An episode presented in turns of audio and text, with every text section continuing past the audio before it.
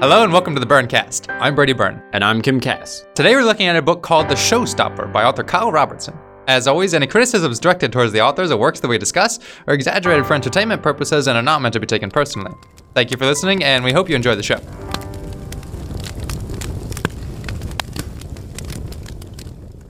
Let's talk about The Showstopper. Let's talk about the showstopper. Welcome, everybody, to the season finale. Yes. And uh, if you listen to our show, you would know that historically, in the last episode of the season, we try to find something special. And there is no change to that plan. We searched and we searched. Uh, we found Scar. Uh, Yes. and the tightly gened man uh, delivered a book well under par, and we dropped that book about halfway through, Yeah. uh, as it was nothing more than shitty, sexist schlock. Yeah, and not even good enough as a monster book to really carry itself like All Your Ruins was. So we went back to Amazon to try and find, you know, like a Vigilante Reloaded, you know, something that really like isn't necessarily a good book, but is at least interesting and is a cut above the rest. Yeah. Well, what are we looking for? That is a good place to start. Yeah. Now, we look at self published work, or at least at the very minor end, books that aren't going to be looked at by anyone. Yeah. Traditionally published or not. Mm. Uh, and to that end, we, we have this dying, quickly dying hope that uh, one day that we'll come across books that we go, wow, this is the showstopper. You know, this this is the book that we've always dreamed of. It's Yeah. it's unheard of. It's well written, and it's got things to say. Yeah, hopefully it's like what we imagine the benefits of self-publishing could do, which Yeah. is like a book that's good enough to go to print but maybe didn't get picked up by a publisher. Yeah, but it's gone on an episode of this huge podcast. And now it's blowing up big Yeah. time. Now that's what I envisage envisage for my own book, and Yeah. uh, hopefully, uh, you know, there's another podcast, if not this one, where when my book lands to the self-publishing world, that it will get picked up and it will be noticed. Yes, and you know uh, that may happen. Authors out there, um, send us a donation first. You know, s- uh, see what happens uh, when we go to record on that book. Um, but li- I should say, we also go into every episode hoping that that is the book. We don't just say like, okay, final episode in the season. Let's try to find something good. We always look for something good. Even if we find, if we know the book is bad, Yeah. uh, then we we hope that it's bad in the way that, like, you know, it's got horrible writing, Yeah. it's got an idea, it's got some characters, it's trying to say something. The main criteria is that it's interesting. Mm. No matter what that means, Mm. you know, whether it's interestingly bad, interestingly good, it never is, but, you know, the showstopper was our brightest star. Yeah. Well, we looked at it and we saw all the things that we hoped to see. Yeah. We had a guy uh, who was obviously coming off the back of some form of education, Yes, uh, education in writing. In writing, yes. The the cover looked like actually produced. It didn't Yes. look like a ripoff or, you know, some kind yeah, of a of great cover, if I may say so, uh, Yeah. for this type of work. And really, I, I kind of, and this may have been the pedestal that w- it shouldn't have been put on, but I Yes. put it on a separate pedestal, a higher one. Yeah. a higher ranking pedestal than the books that we usually work out Yeah. because it did seem like it was going to be better. It was. Yeah. It had a better cover. It had uh, author behind it who didn't look like some guy that had just fallen off the back of a No. boat. Like uh, you know. No, you read his bio, you go on his website, you know, Kyle Robertson has his website, and like he was, he had an event for the launch of this book. Hmm. He had, you know, written about how he originally published this uh, with a different cover, and now he was reissuing it with a better one because he was really trying to make it work. And all those things strike us as, you know, passion for your craft Yeah. and and like an actual hope and, and confidence that that your book is Mm. is something different. Mm. And we bought it and we're sold on that idea. And then uh, The show stopped, Yes, didn't it? the that show- show stopped right there. Yeah. The show stopped when we started reading. Yeah, really. it was like an actor who jumped out on the stage and forgot all of his lines. Yeah, I mean, well, or perhaps it's better to say that it's an actor that you know jumped up on stage and did his lines, but they're all phoned in. There was no emotion, there was no feeling, yeah, and and that's kind of what puts this book in a unique place among the other books that we have looked at. Is that it's written well. Oh yeah, it's written as much as I could say like a quote unquote real book. Yeah. As anything else we've read, you Yeah. know, like and not just in a prose or a grammar level. There's like actual understanding of the structure of a story Yeah. and like you know how to use metaphor and different kinds of like scene setting and how to follow up you know a character description Yeah. with a character demonstration. All that stuff. It's like you said, it is very educated writing. Yeah. And is something that makes reading it go down way smoother, right? Oh, yeah. I'm not trying to read this book like I'm trying to read Clash of the Blue Demons. No. Because you need to put in serious amounts of efforts Oh, to yeah. get the story out of a book like that. No, in this one you don't have to do any extra interpretation. It's No. like very easy to read. Yeah. And the plot flows. Yeah. And we should say that we didn't like pick this up and start reading it and immediately discover that it wasn't, you know, what we were looking for. It was a process of unfolding the Yeah. idea that this is, you know, Yeah. something a little more typical of what we actually look and at. sadly, uh, there is also an element of of you think it's good, and you you keep holding on to that hope, and you go, Yeah. I, it's it's going to, it's You going start justifying like, no, you know, that scene wasn't so great, or this character's really flat. or but what maybe was that next- dialogue? You know, but you you you just you keep on holding on to that idea that Yeah. wow, but it it's written well, and that means he's got something going. Yeah. No, No. no, no, no, no, No. because it doesn't actually matter how well you write. Because if your ideas aren't there and your conflicts and your Yeah. stories aren't in the flesh and begging to be read, Yeah. And, you know, there's a little more nuance to this book than just it's bad because Yeah. we look at a lot of books that are just bad. I think it's going to take a little more to unpack what's wrong with this story. And, you know, I, I think we're going to give credit where it's due to certain elements and take that credit back uh, when poor elements are thrown back in our face. yeah, So the premise of this book is that you've got uh, 1920s, you know, glitz and glam of Yeah. Broadway. yeah, Tinseltown, all of that jazz. Yes. And it's all about the world of theaters and acting. And you've got the showstopper, who is like a criminal mastermind who kind of sabotages different play productions. Uh, you don't know why. Uh, he doesn't like kill people. He just like, you know, shoots the chandelier out and it crashes. And oh, all the Uh. actresses' dresses are ruined. And, And, uh, oh. the young dames in the crowd are, you know, fanning their gloves. And Yeah. oh, wasn't that something? Yeah, as if those sort of things wouldn't attract more people to the theater. Because, like, what if the showstopper arrives, and Yeah. you know, like we could could see the, the could see some failure of the theater in progress. Like, Yeah. it, to me, it didn't actually spell out, you know, this is how you ruin theaters. No, Um, not necessarily. But uh, I, I, I, good enough, right? yeah, good enough. Good enough. premise. And so that's a premise, right? And that's probably I would say where like the uniqueness of the ideas end Yes, because it's a fun idea. Hmm. It sets up like you know a level of stakes that I'm into, which is it's a low scope story. You know, Yeah. like this isn't going to be like you know some save the world kind of stuff. It's just like all right, you know, we've got a, a caper of the week kind Yeah, of structure yeah. to this. a bit of, of city corruption, police corruption. You've got the theater people, uh, the love interest. You, Yeah. You've got all these core elements. These like building blocks of Yeah. a story. that you should expect, I think. yeah, However, they're handled in a way where it's like, uh, what you expect, it's so railroad that like you can see the story all the way down. All you need to do is look out the window of your carriage and you can see exactly where you're going. oh yeah. And there's no deviation and stuff No. like that. the, No, no, the no, problem is that like the reliance on tropes is so strong that there is basically nothing else on top of it. Mm. You know, if you want to introduce to me that there's the grumpy police chief and you know he doesn't care about the showstopper, he's got you know real crimes to solve, but the city council is is breathing down his neck to go after this you know uh, new drama case. Okay, you know you've set up a a very predictable storyline for me.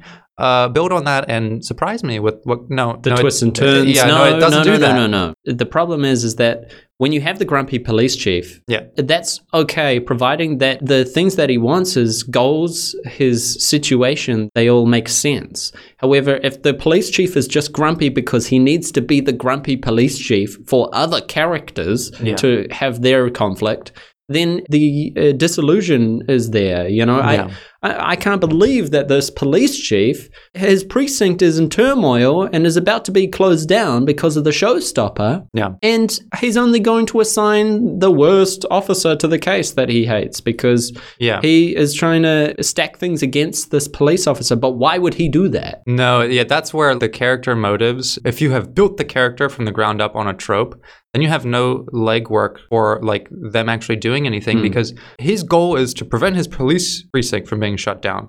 So he gives the case to someone he knows will fail at it, a brand new beat cop, Yeah. uh, Irish beat cop, who has no detective Experience. experience at all. There's no hope to solve the case. No, he gives he gives him the biggest case of the century, the showstopper, and then gets furious when he can't solve it. Yeah. And not to mention that the inciting incident, for example, where he gives uh, McKenna, the Irish uh, police officer, the case, is one where he spills coffee. McKenna spills coffee on another officer. And then uh, they get into a shouting match where he uses uh, sailor's tongue, and therefore uh, this impresses because Shouty police chief likes other men who shout. Yes. Uh, so he therefore goes, haha, what a great shout you did. Uh, here's the biggest case of the century. Don't fuck it up. Yeah. Like, oh, you fucked it up? How could I have not seen this coming? yeah, it's just all of the outside elements that put the characters where they want to be for the story. Yeah. They don't make any sense, which No. means that it feels like the characters are cardboard. You could push them over. They're just mannequins, you know? Yes. For the few that do have, you know, something to Yeah, do. like they're literally just there to set up other things. Hmm. They don't feel like dynamic characters in in a you know in a story sense. Yeah, and you need your side characters, even those ones, even the ones that aren't necessarily in the story, but they play key roles for other characters. They need to be real people as well. You Yeah. can't just have them ill thought and No. you know uh, broken. You can give me he's the grumpy police chief to quickly you know like give me that character. But if that's where my understanding of him ends, Mm. then I have nothing to look forward Yeah. to. You can, you know, set me up with, okay, here's your grumpy policeman. You know, uh, here's your uh, wise uh, British guy.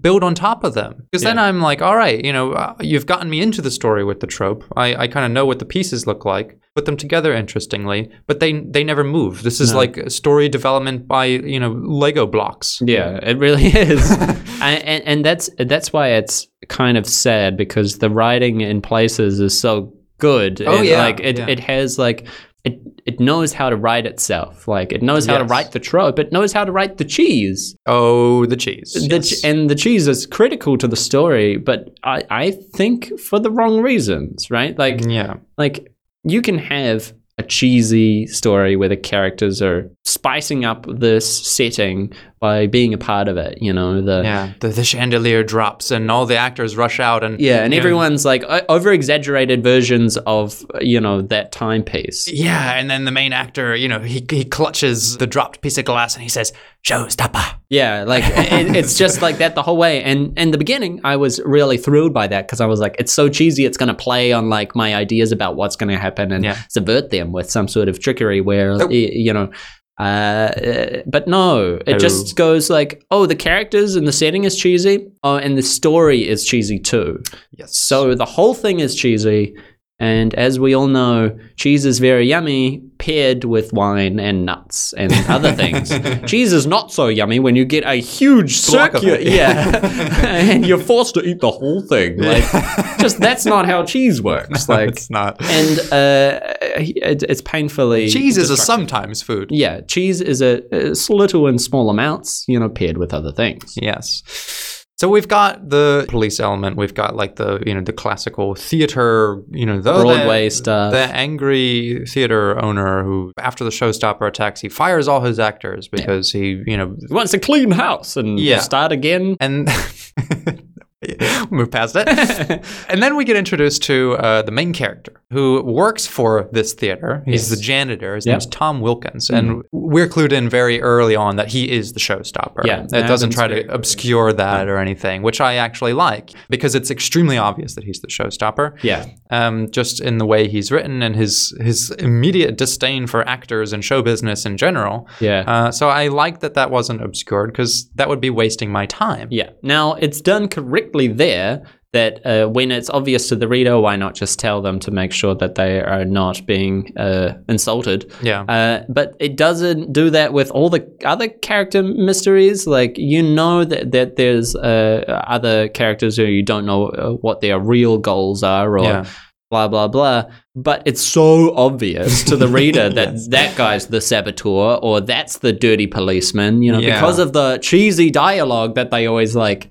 You know, imagine dialogue where uh, you have two people and one of them's trying to hide something from the other person, and he he has to mutter it under his breath. You know, like Yeah. no one does that, and it's so, uh, you you're poisoning your own story by like making it so obvious Yeah. through usage of cheese that this man is the you know the Yeah. the mystery man. Well, that's the thing that thing. by the time you finally tell me, I'm like, yeah, Yeah. can we skip this part because I or I have known since the beginning of the book that you know, Yeah. X Y Z. It's the problem we've run into time and time again where while the structure and the story fits itself in places, there's a misunderstanding of the pacing of information to the point where the reader is way too ahead of the story. Yeah. Where it's like, I, I yes, I know that these characters are not who they say they are, but when the characters I'm reading about don't know, and they're sitting around going, "What's going on?" Mm, I'm. I'm just like waiting for them to get the Yeah. obvious information that I already know. Come on, like think about Scooby Doo. You know, like Scooby Doo is a show where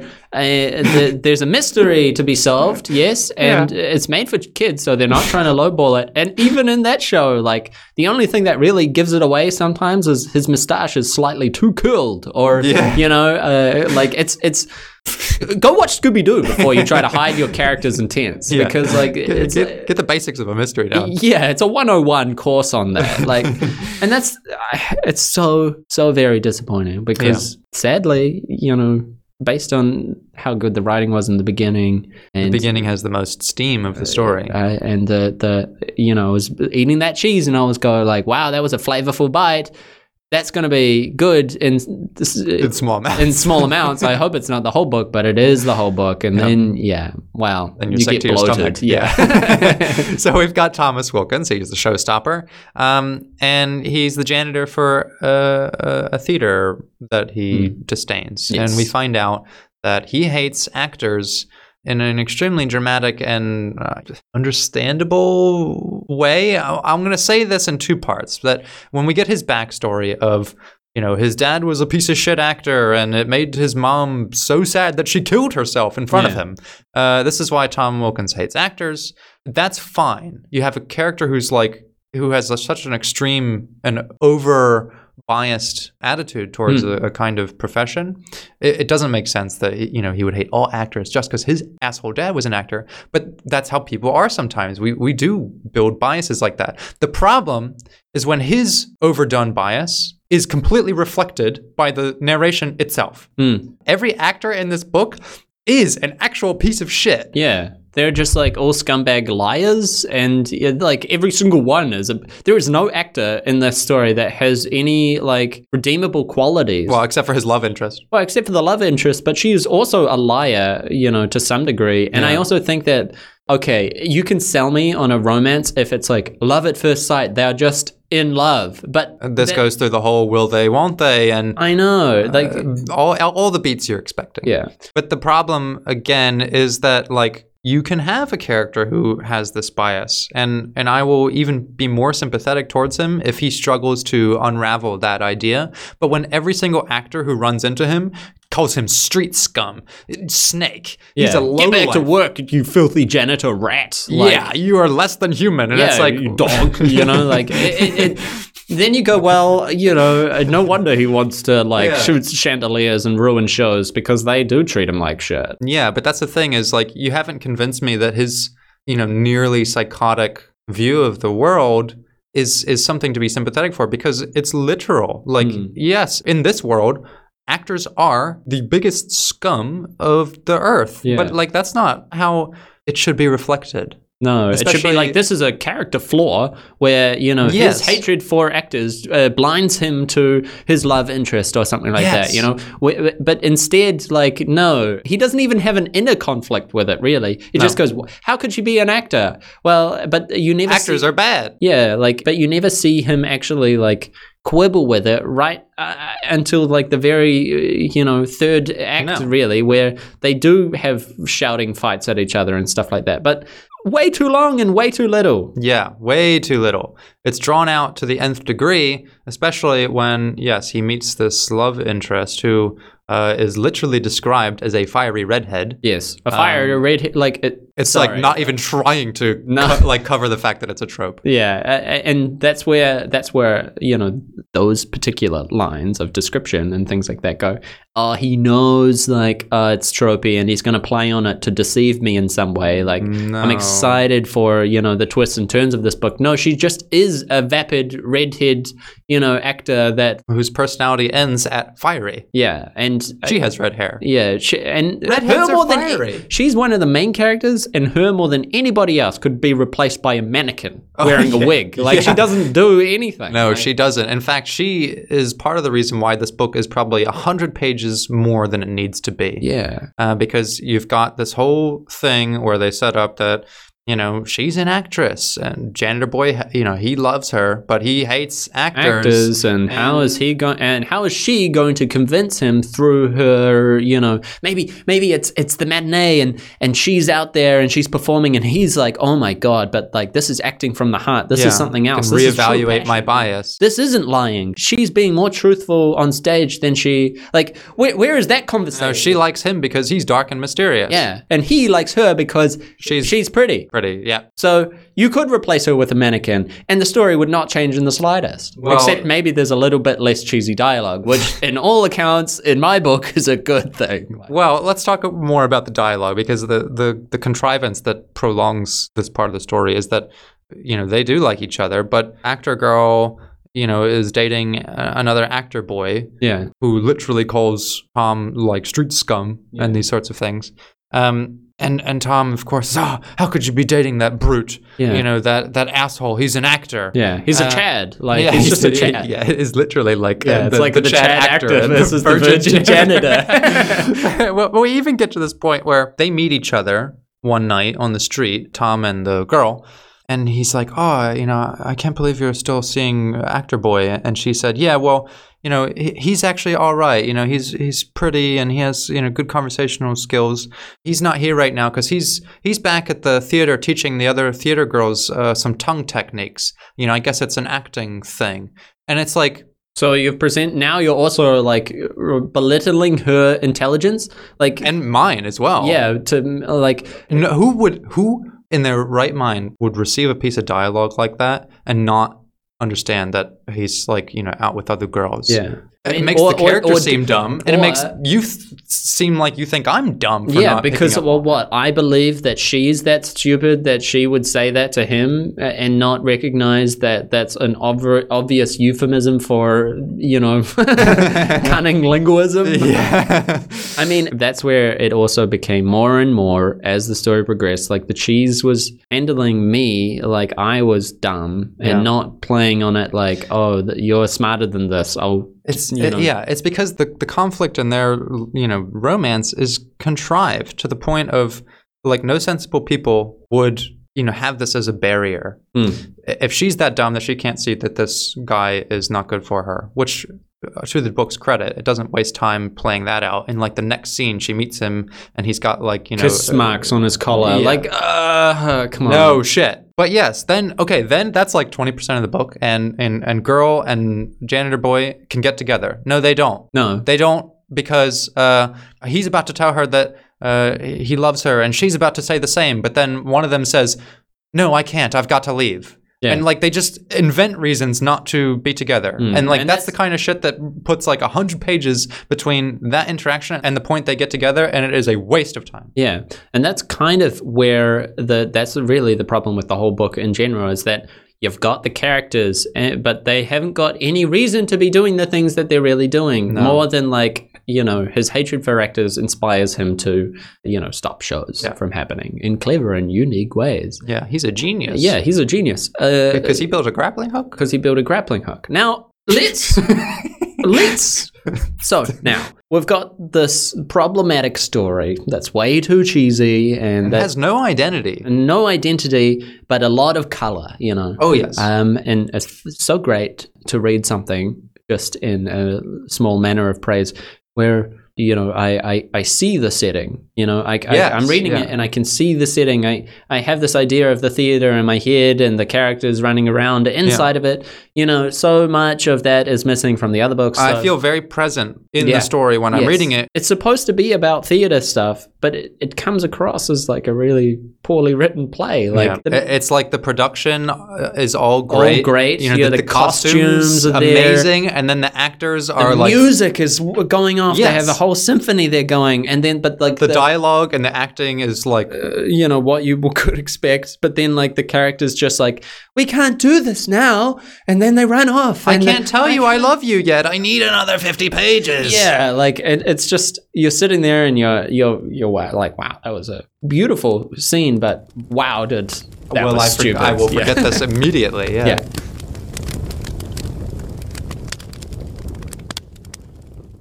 But we need to talk about what the book is actually about, you know, and where the story draws its inspiration from. Oh yes. And so we're going to start talking about Batman Oh, and yes. all the similarities because when you have books that aren't inspired by stories, Mm. right? You know, or sto- stories to be written, Mhm. yes, an idea that needs to be told, a tale that is just dying to be said.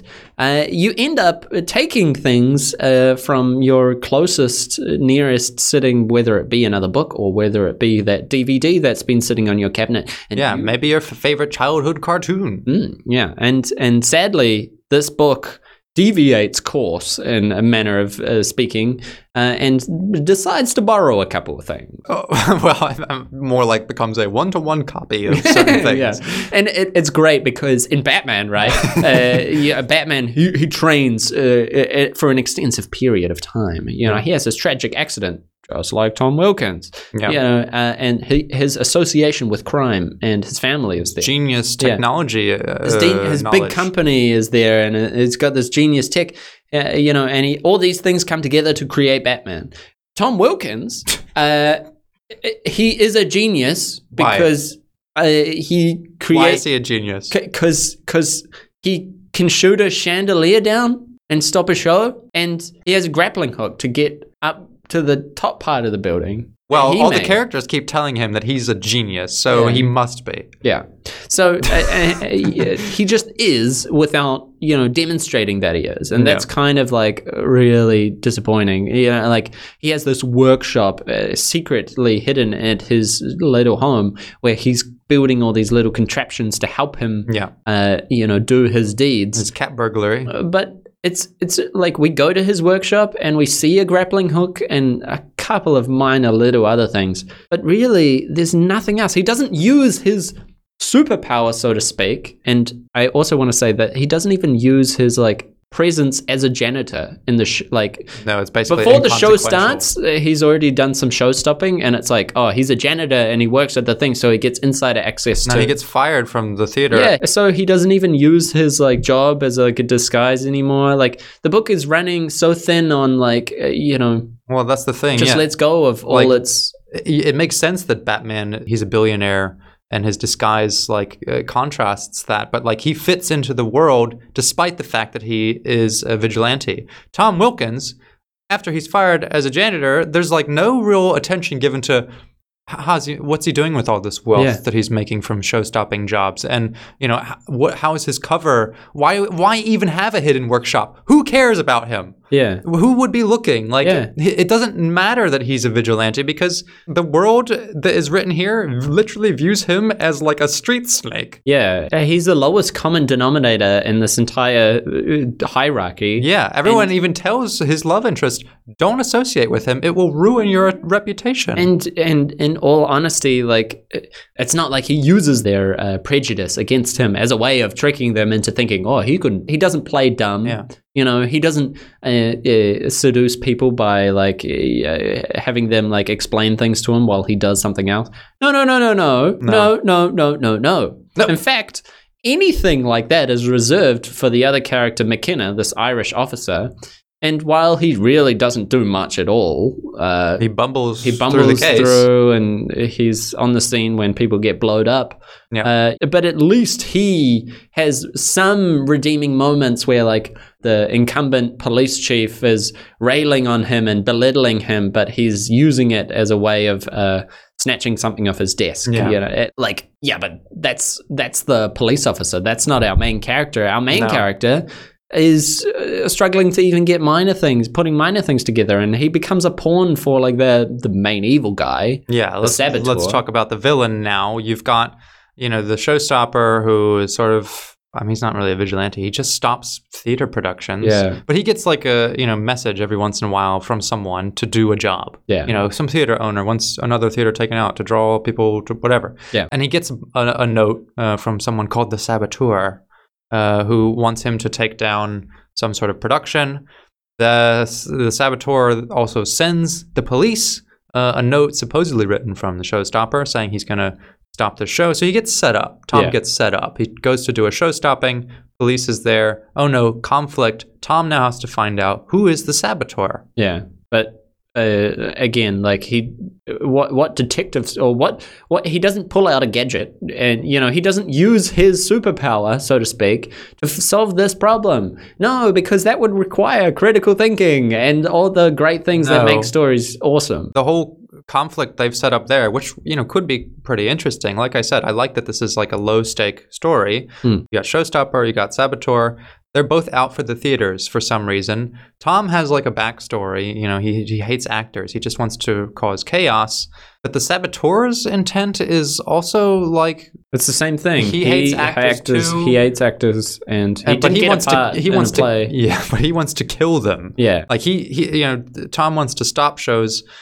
Saboteur wants to blow them up. yes, And so you could have like, okay, they're a foil for each other, but no, the their thing just gets railroaded into a damsel in distress. Saboteur's got my love interest. and I have to stop him before he pulls the trigger. Like you know, it's just again like It's vapid. it's vapid, and it it could have been so good. It could have been great. It like that that that level of writing, like where I would say it's like standard issue writing level needed to produce a book of readability.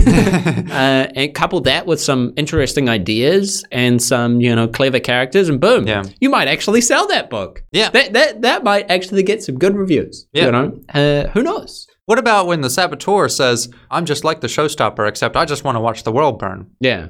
But not like the joker though. No, no, no. no no no. Not like the joker no. who also just wants to watch the world burn Yeah, which is a line from batman yeah. And the Batman and, and the Joker, you know, they they they contrast each other in, in and what way. about saving somebody via grappling hook technique Yeah, that would be cool. What if the you got the grappling hook from like a wise old British man, like Yeah. a like a butler type, Yeah. with a with a cane. like a you know a, a, some sort of old wise man who's been around the block and Yeah, and, know, and has been helping Tom his whole life. yeah you know? it's sort of his mentor because his parents were obviously not Mm, there so yeah. Uh, oh, and, and I wonder I wonder if there's going to be a nosy reporter and uh, Oh, you know yeah. like Uh, and the commissioner. I, I, I mean, Uh, the sergeant. uh, I the sergeant, yes. Yeah. Uh, and it's just Batman uh, was on your mind for some reason, and you Yeah. thought, like, I can. eh, Oh, I'll just hey, do that. remember that uh, scene from the book where there's a big uh, police speech uh, happening uh, in the middle of town, and uh, a, a particular character is is running and trying to find where the gun is supposed to shoot from,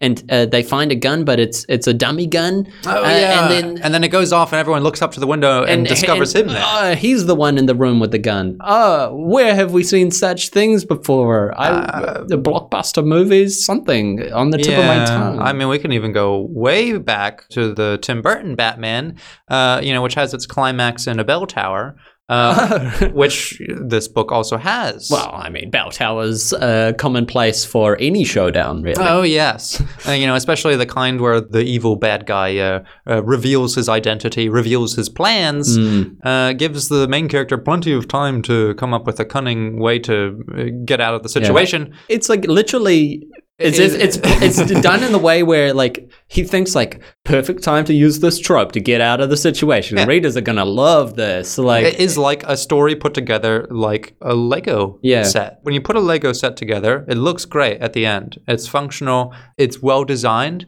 but you're not creative for for putting Legos together, are you? Like well, if I go buy Legos and I put them together, am I being creative? I, I I remember one good time when I was very young and I received a AT-AT uh, Star Wars Lego robotic walking uh, thing and.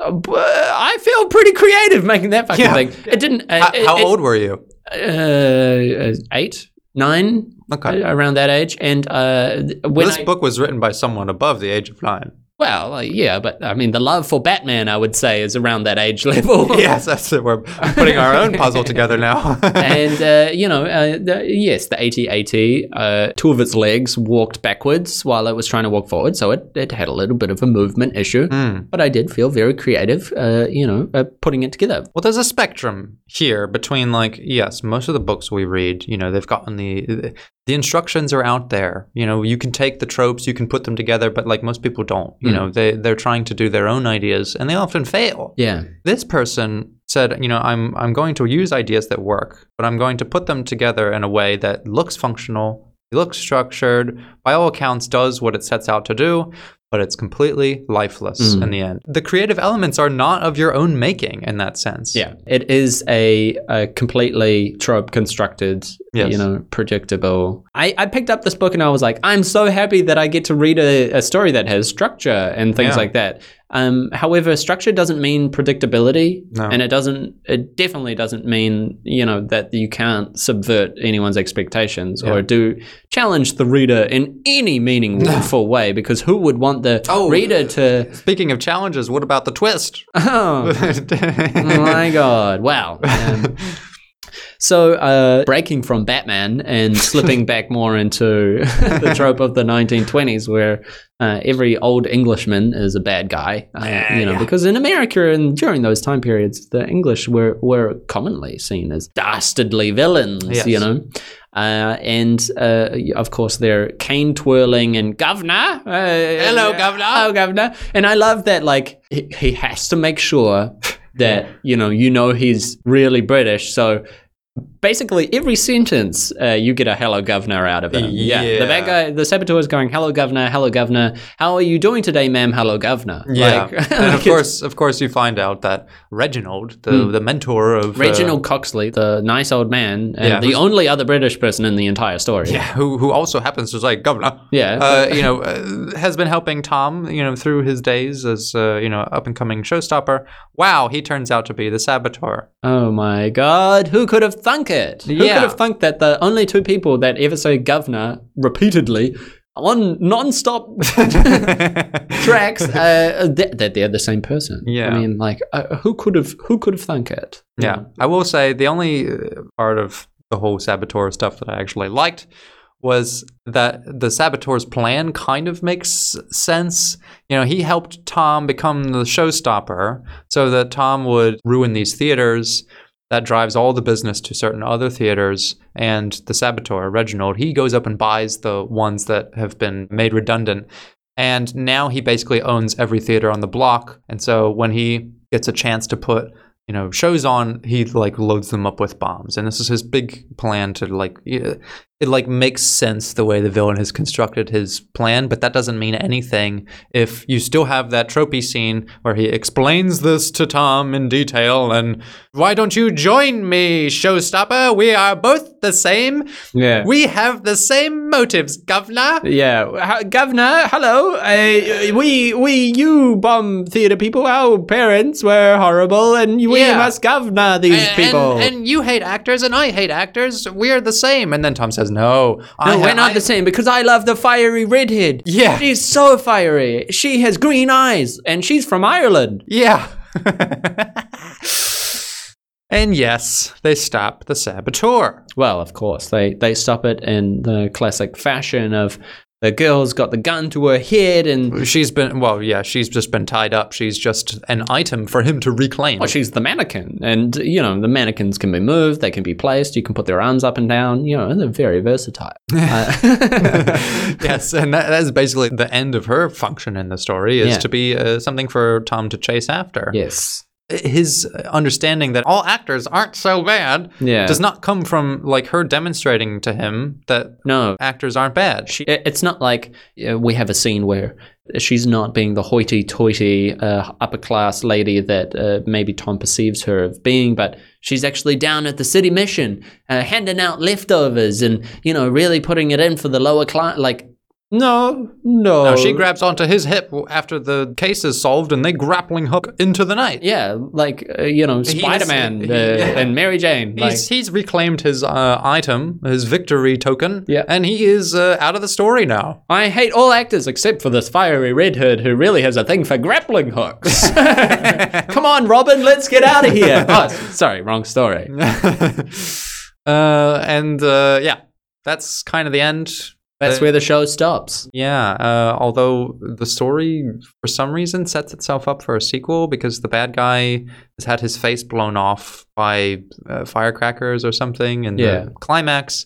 Uh, and then when he's put on death row, the police officer recognizes that that's not really him. Yeah, And is it like? But uh, uh, there, there's so many. I had so many like you know, has- problems yeah. with that. Like, It even has this part where he's like, "Oh, you know, last time I saw the saboteur, his his half of his face was all burned off. yeah, just like Two Face. just like Two Face and Batman. uh, and yes, and then we don't know will the saboteur come back. It's like when the Joker was locked up and Oh, he, yeah. he was about to go away, and then you know he blows up uh, some hospitals and he gets away. I forget the, the forget the plot a little bit, but I'm sure that uh, you know the Joker has many uh, escape scenes where uh, that anyone could go and look up and and you know borrow ideas from.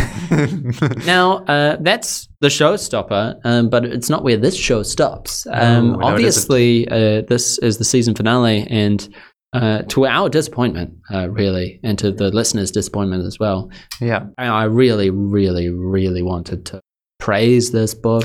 I I wanted know. to praise it up and down. I wanted to go, finally, some self published work. That's it doesn't you know belong at the bottom of the bargain bin. This Yeah. belongs on true shelves and it belongs in the reader's hands.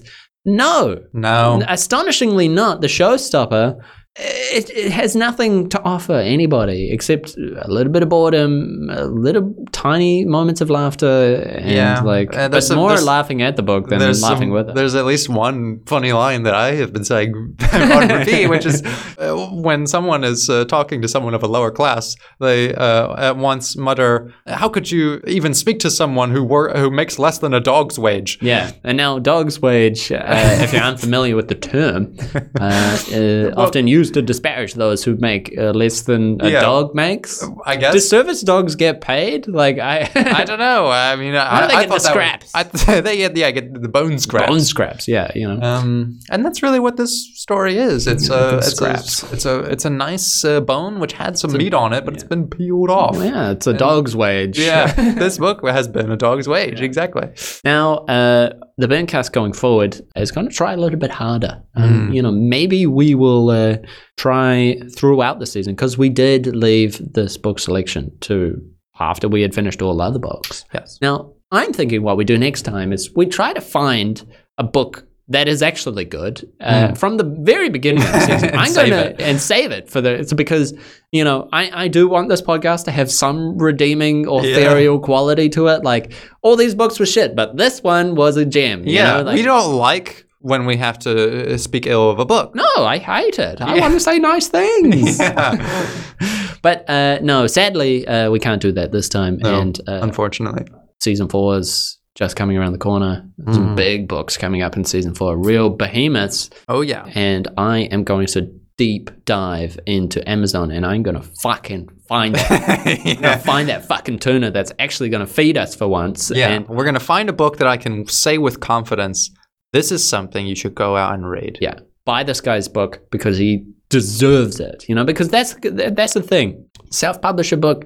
You, you do your own marketing. Who's got the money? Who's got the time? Who's got the effort? Yeah. I mean, like, unless you are really lucky or really talented, uh, chances are that the light isn't going to shine on you. No. And, so and- maybe, maybe we we are that we are that shining light. Yes. Uh, we're we're uh, self-publishing's saving grace. Yeah. Uh, we are kind of like a, uh, you know, sometimes like a dark knight that uh, Yeah. saves, uh, you know, these books um, Mhm. from the sewers, and we can grappling hook them out to the top story, and Yeah. maybe we can shine that big Batman light on them and show the Yeah. world. Yeah. We can let our skylight do the talking and say, hey, everyone, come look at this thing that we found. yeah, this amazing book that is actually worth reading. Yeah. The showstopper is not going to get that golden gleaming light. No. It's going to get, uh, you know, the, the janitorial mop. Yeah. It's going to get a dog's wage. Uh, It's going to get a dog's wage. Now, um, if you are writing stories, this is uh, generally, I, I don't know if people that listen to this podcast actually write stories. Uh, you know, uh, maybe it's maybe I'm talking to myself, Mm. you know, more than anyone else. But uh, I believe that you know it doesn't matter how good your writing actually No. is. It matters if you have a story to tell. If you have big ideas, Mhm. if you have something complicated you want to talk about, an interesting dynamic, or maybe just a character's struggle through life. yeah. Uh, you know, it doesn't matter how flowery or well spoken your. Yes, I I, Sentences I are- think that's a very key takeaway from this is that Kyle Robertson is a good writer by definition of his his prose and his structure and these sorts of things. Fine, yeah, it's great. It got weaker over the course of the book. Well, the last like thirty percent. It got it took a dive. it got repetitive. Yeah. Like well, I mean, I also saw more mistakes near the end. You just- Yeah. you- sometimes you write a book, you run out of steam at the end. yeah, especially with proofreading. Yeah. that What I will say is that this is good writing, and he's got potential to write something good. I think you know this is one of his first books. I'm hmm. sh- I'm sure that you know with with the right focus, he could pull something out. yeah, The problem is that you gave focus to the wrong things. Yeah. Here, the problem is that you have educated writing, but you don't have creative writing. It Yeah. doesn't matter how good your words are if the story's not there. Yeah. Because I will read a shit book yeah, with a great story. I will suffer through, you know, poor grammar, but I'm not going to remember every turn of phrase you did yeah, that was clever. What I will remember is if you had a good character or you had a heart to your story. yeah. I won't remember all the mistakes that were in between. No. And I often think that, especially when it comes to the type of reading that we do, where Yeah. we're looking through the t- awful sentences and we're going like, wait, there is something here. You know, there is a story that wants to be told. Um, that there's a little bit of magic in that. You Yes. know, it's like something that was in someone's head Yeah. and they've tried to paint it as best as possible and you're trying to look past the painting and go what is the scene Yeah. what is this magical world uh, and this is painted well but it's a painting of like a it's just a you know, barn. yeah or a city building it's like a picture of broadway like it doesn't speak about uh, No. characters struggles or uh, like all the characters are, are far too cheesy to be meaningful Yeah. and uh, with that it's not it's not like it's cheesy and funny it's funny for like the first time you read a, be- a piece of cheesy dialogue and then like if you're not going to do anything No. else with that then it's going to be very boring and not Yeah. funny So maybe that's the real purpose of the Burncast is, you know, to look at books and and and try to tell them the way the author originally tried. Yeah. You know, but they just they just couldn't. And Mm. you know, maybe that's why the Burncast is not the podcast that the industry deserves.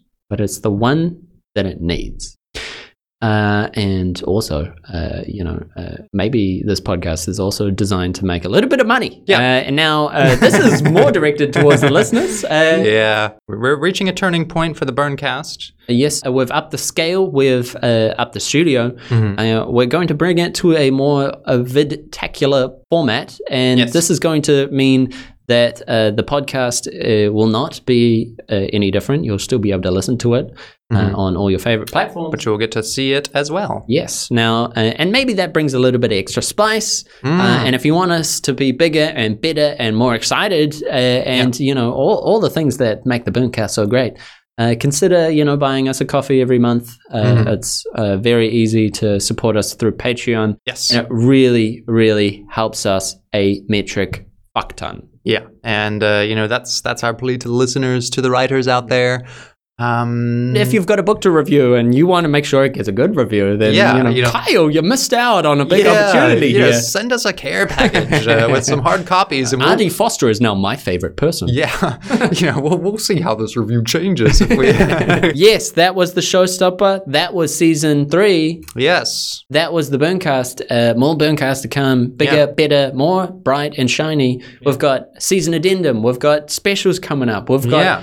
Everything that you would, could ever want. All the entertainment. Stop watching other shows. Stop Yeah. listening to other things. Music you don't even need because we make our music ourselves. We- it's all in house here at the yeah, Burncast. uh, and it's going to be even better. Yeah. So stay tuned, and we will see you very soon with the start of season four. Thank you everyone for listening and supporting the show. We really hope you enjoyed it. If you did, be sure to subscribe and join in the conversation with us on one of our platforms. You can find us on Discord, Twitter, and Reddit. You can support the show through Patreon or just by sharing the show with your friends. Thanks.